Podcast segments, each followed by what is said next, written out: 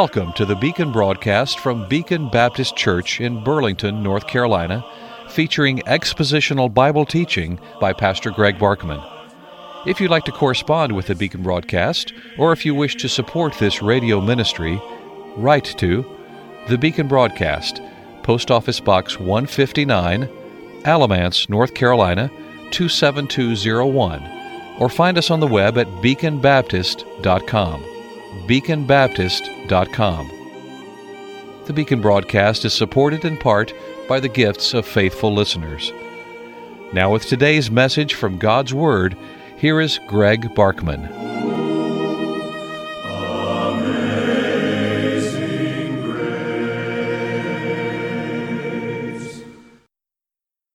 Well, today we want to move into the second section of Christ's high priestly prayer in John chapter 17. You remember there are three sections.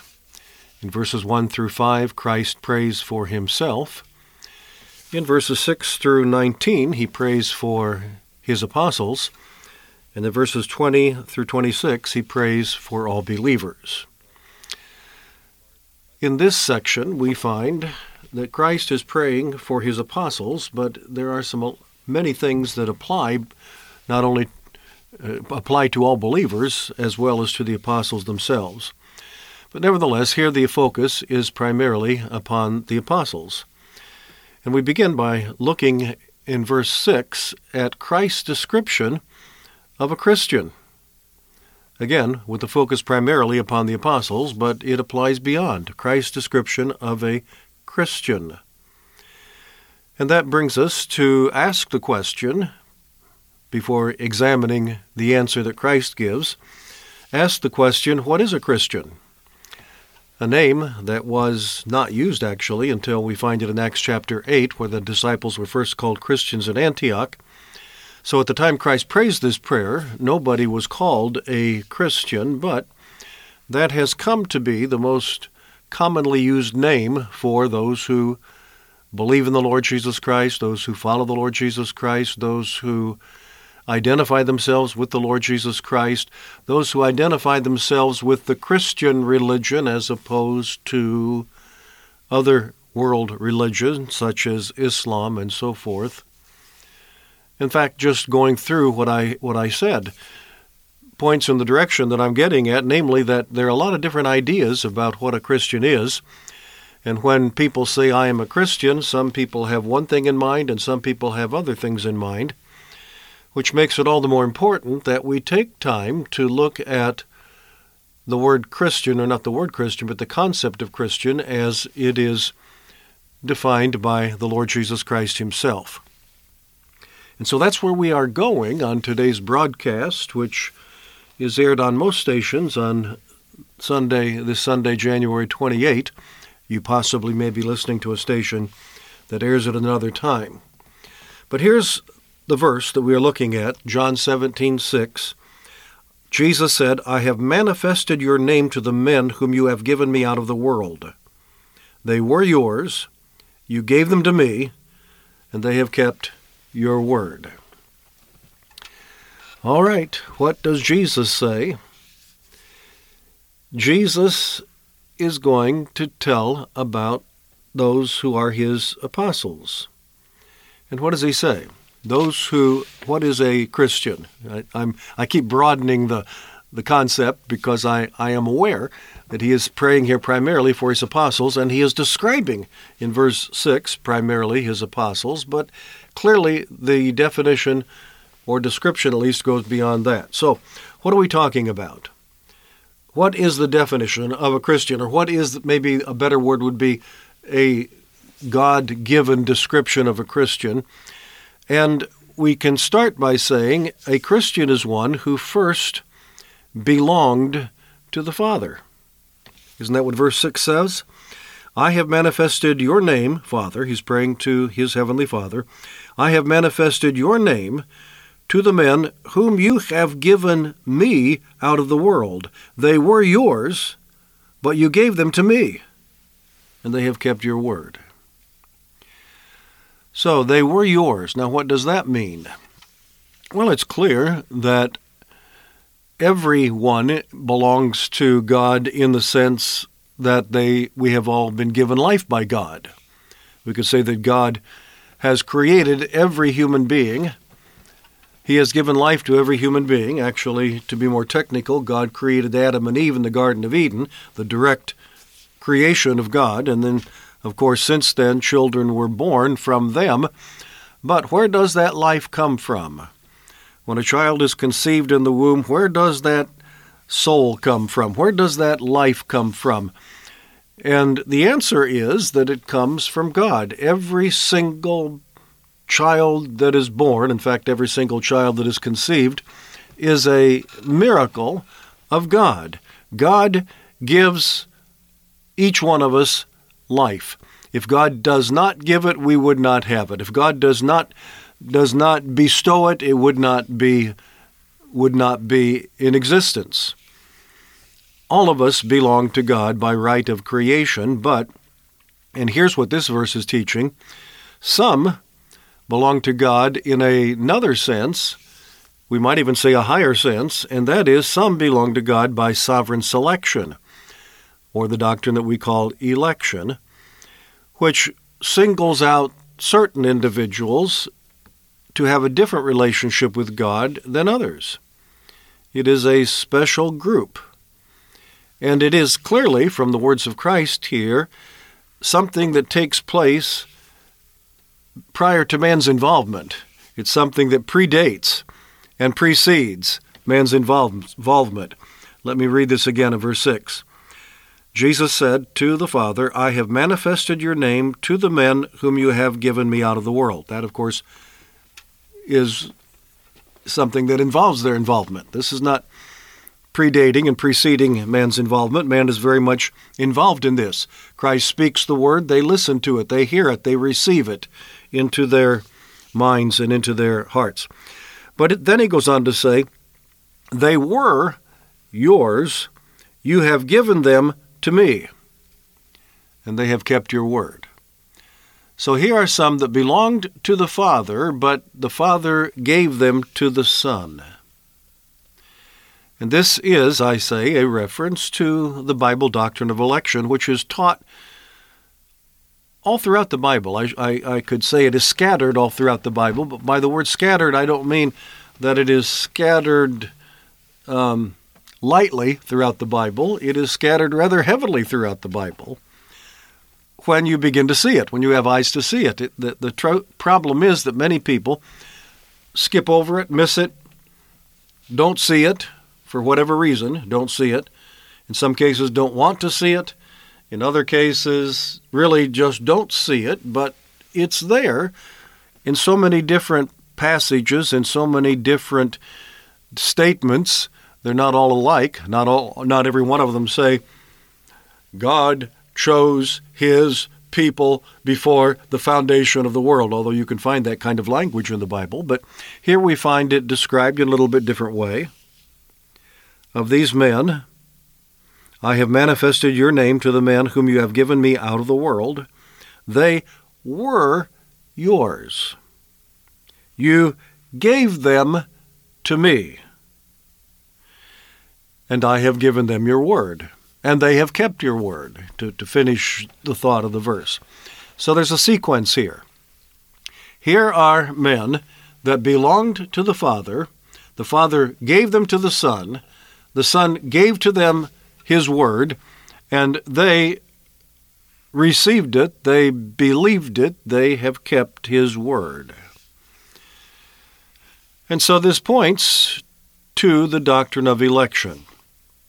Some dismiss the doctrine of election by re what should I say redefining it in ways that don't quite quite fit into the biblical description of it. As for example, some that will say, well, God didn't choose anybody until they first chose him. The first choice is man's, and then the second choice is God's. Well, if that's the case, I'm just going to throw out something here. If that's the case, then why is it called the doctrine and, and why would the Bible describe it as a doctrine of divine election, that, that this is something that God did.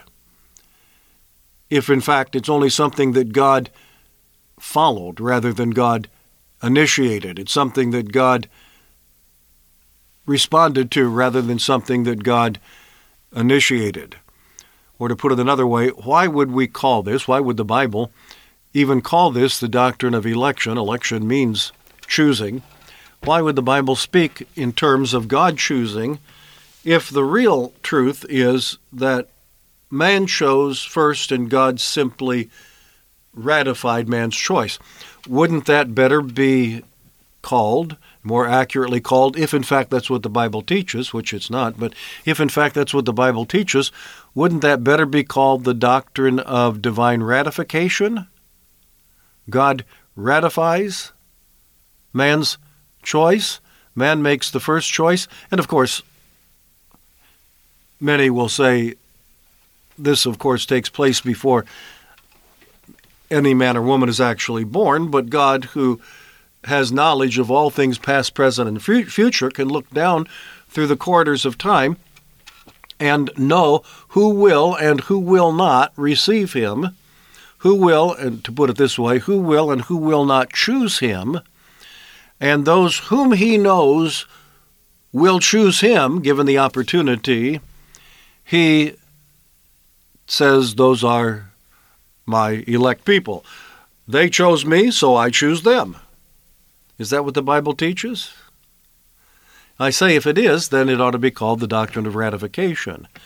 Man, well, you say you turn it the other way around, then it's the doctrine of man's ratification. Yes, in fact, it is. The Bible doesn't emphasize man's choice, but it does speak in language that indicates man makes a choice. But man's choice is predicated upon God's choice.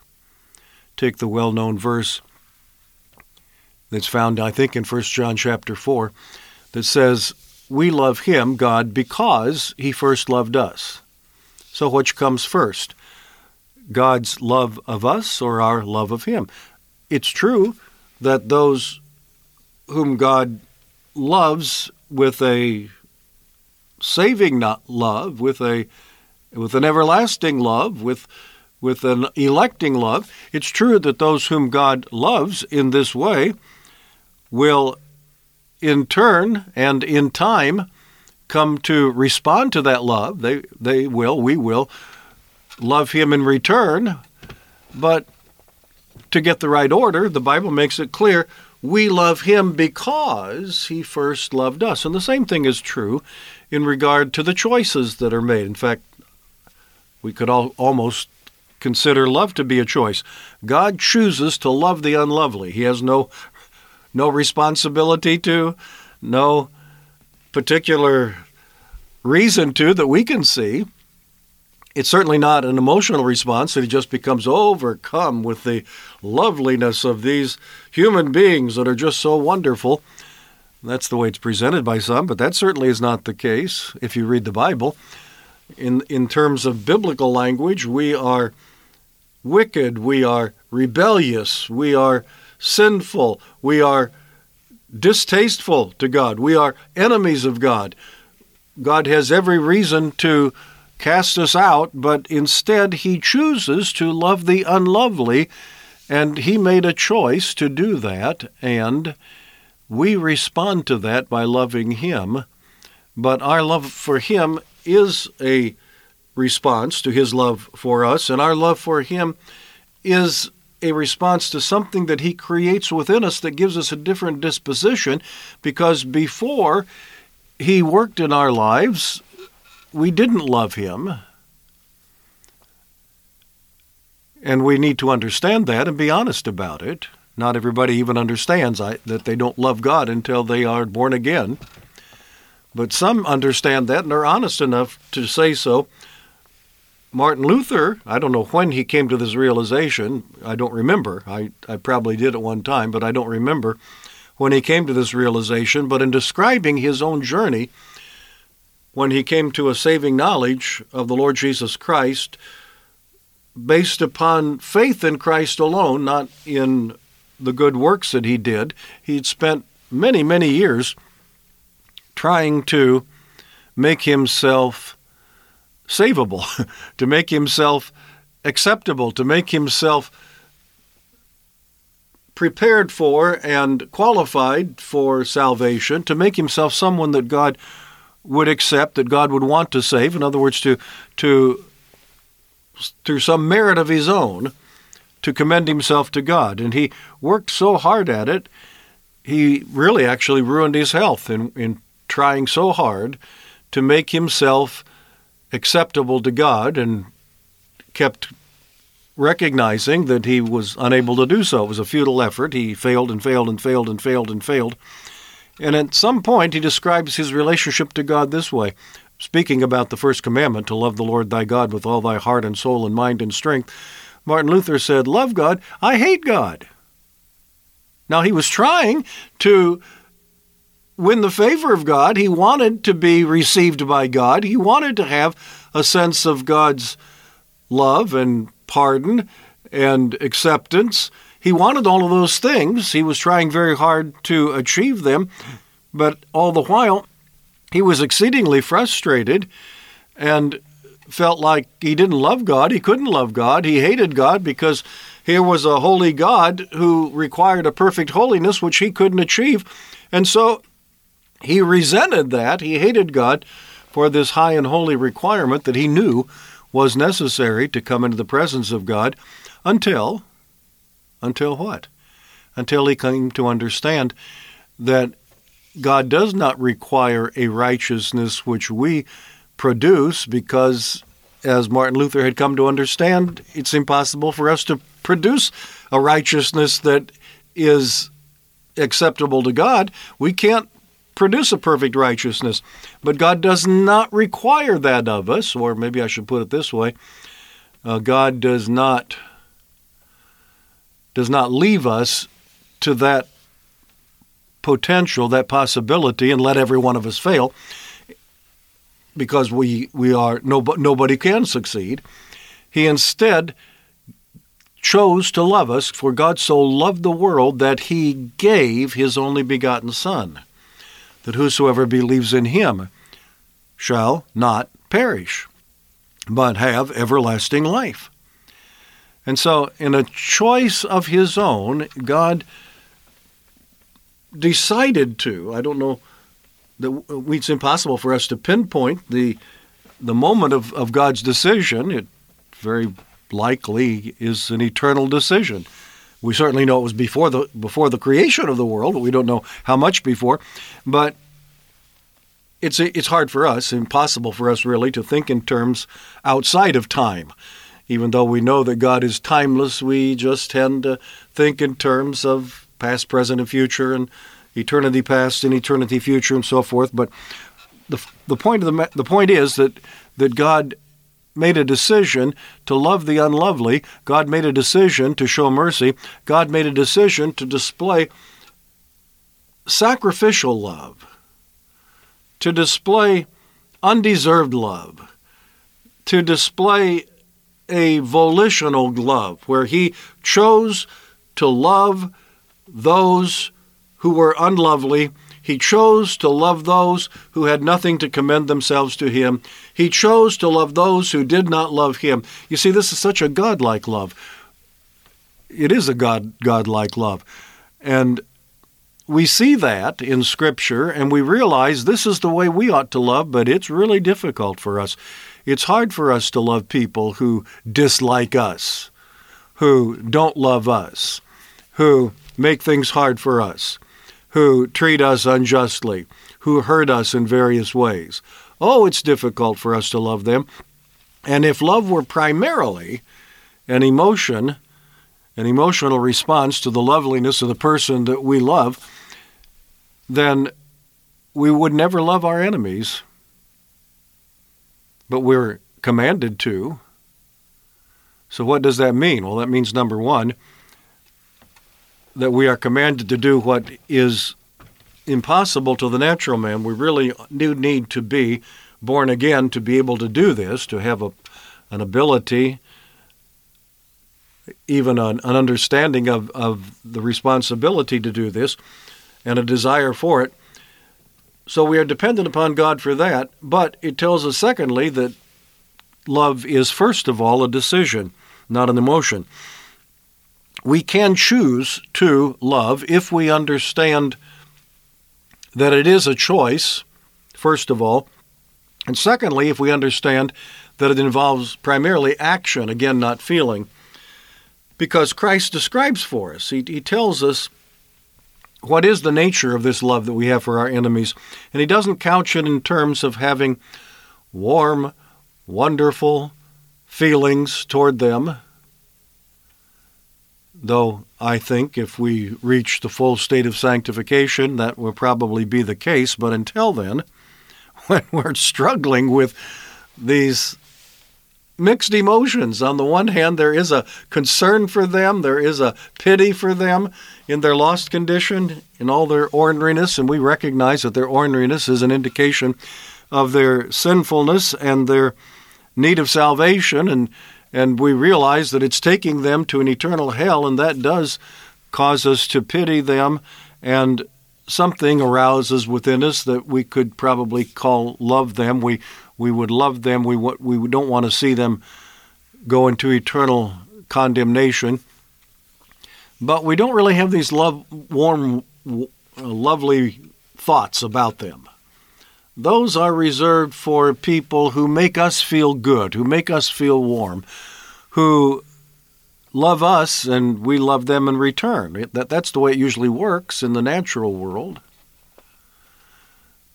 I love her because what? Well, could be a number of things that would cause us to say that. We might say because she's beautiful. Well, God didn't love us because we were beautiful. He saw us in our sins, our our our unrighteousness, which is in his sight is filthy rags. Nothing beautiful about that. Well, I love her because she's she's uh, kind and warm and friendly and loving toward me. That's that's usually part of the package too, and and uh, she makes me feel good about myself, and she she encourages me, and lots of things that go into our loving someone else. It becomes a reciprocal relationship. It keeps going back and forth and back and forth if it's going to endure. I do something that that she appreciates, and so that furthers her love for me, and, and she does something that I appreciate, and so that furthers my love for her. So it's all based on on the loved object being lovable and doing something that we find beneficial to ourselves. It it encourages and and helps and motivates us in some positive way. And so that's what human love is based on. And when that's absent or when that changes, then the love goes out the window. I used to love him, but I don't love him anymore. He doesn't make me feel the same way that he used to. I've had too many arguments. I've had too many disappointments. I, I, I, I don't love him anymore. So the solution, of course, in our world today is get rid of him and hope to find somebody else, or maybe you've already found somebody else that you are that you, you need to get um, divorced from this one so that you can move on to the next one and hope it, hope it works better. And that's usually what it is. Let's let's try again. I was unfortunate the first time, but maybe I can make a better choice the second time. But the truth is, and, and there are some people who had a tragic first marriage and then they end up having a second um, strong and and encouraging marriage. It does happen, of course. But statistics show us that the divorce rate among people who are divorced and remarried is actually higher than the divorce rate among people who've never been divorced. In other words, people who don't succeed in their first marriage generally have a higher percentage potential, higher percentage likelihood that they will not succeed in a second marriage. Because, contrary to our thinking, it's not really what that other person is, if they were just different in this way or that way, then I could have a good marriage. But we don't realize it's our own sinfulness, our own ordinariness that we bring into the marriage that creates the problems. Marriage is always two fallen human beings, two sinful human beings who agree that they are going to come together in the covenant of marriage, a partnership that's based upon commitment. And if we take the attitude that, well, he doesn't do anything for me like he used to, then it's time for me to bail out and find somebody else. Of course, that says then we disregard, we we trash our marriage vows when we committed to loving and marrying this person, being committed to this person till death do us part. But that goes out the window. We we tend to in our day say those words well, I couldn't say we don't mean them when we say them, but we don't think that they are totally binding. What we tend to think about them because of the, the culture in which we live is that until death do us part, or something else that's serious do us part, and of course that's that does happen a lot too. And so it, every marriage is something of a what should I say, a gamble, and we hope it works out. But if it doesn't, then let's get divorced and find somebody else and, and, and hope the next one works out better. Well, that was a long explanation to explain the difference between God's love and man's love. God doesn't love us because of what we do for Him. He doesn't need anything. He doesn't need anything. God doesn't love us because of our loveliness. We're, we're not lovely. We're ornery. We're sinful. We're rebellious. We're a stench in his nostrils, frankly. But what did he do? He chose to love the unlovely in order to demonstrate who he is, his character. And when we choose to love others who don't in any human normal way deserve our love, then we display a godlike love. We love them by choice because it's the right thing to do. We love them by choice because God commands us to. We love them by choice because as Christians, we want to demonstrate Christ to others. And this is the way Christ loved us. And this is the way Christ will love them. And they need to see a demonstration of that in his people. But the whole point is that love begins with God. We respond to that because of what He does within us. And likewise, in choosing, the choice begins with God. We respond to that choice because of what He does within us. He's not waiting to see what we will choose, or He's not looking into the future knowing what we will choose and then ratifying our choice. He makes the choice, and then because of that choice, He makes the difference and changes us so that then we choose Him, something we would never do in our old nature as a natural man, but something which we now do having been made a spiritual man because of His choice. Until next week, Greg Barkman saying good day. May God give you His eternal peace.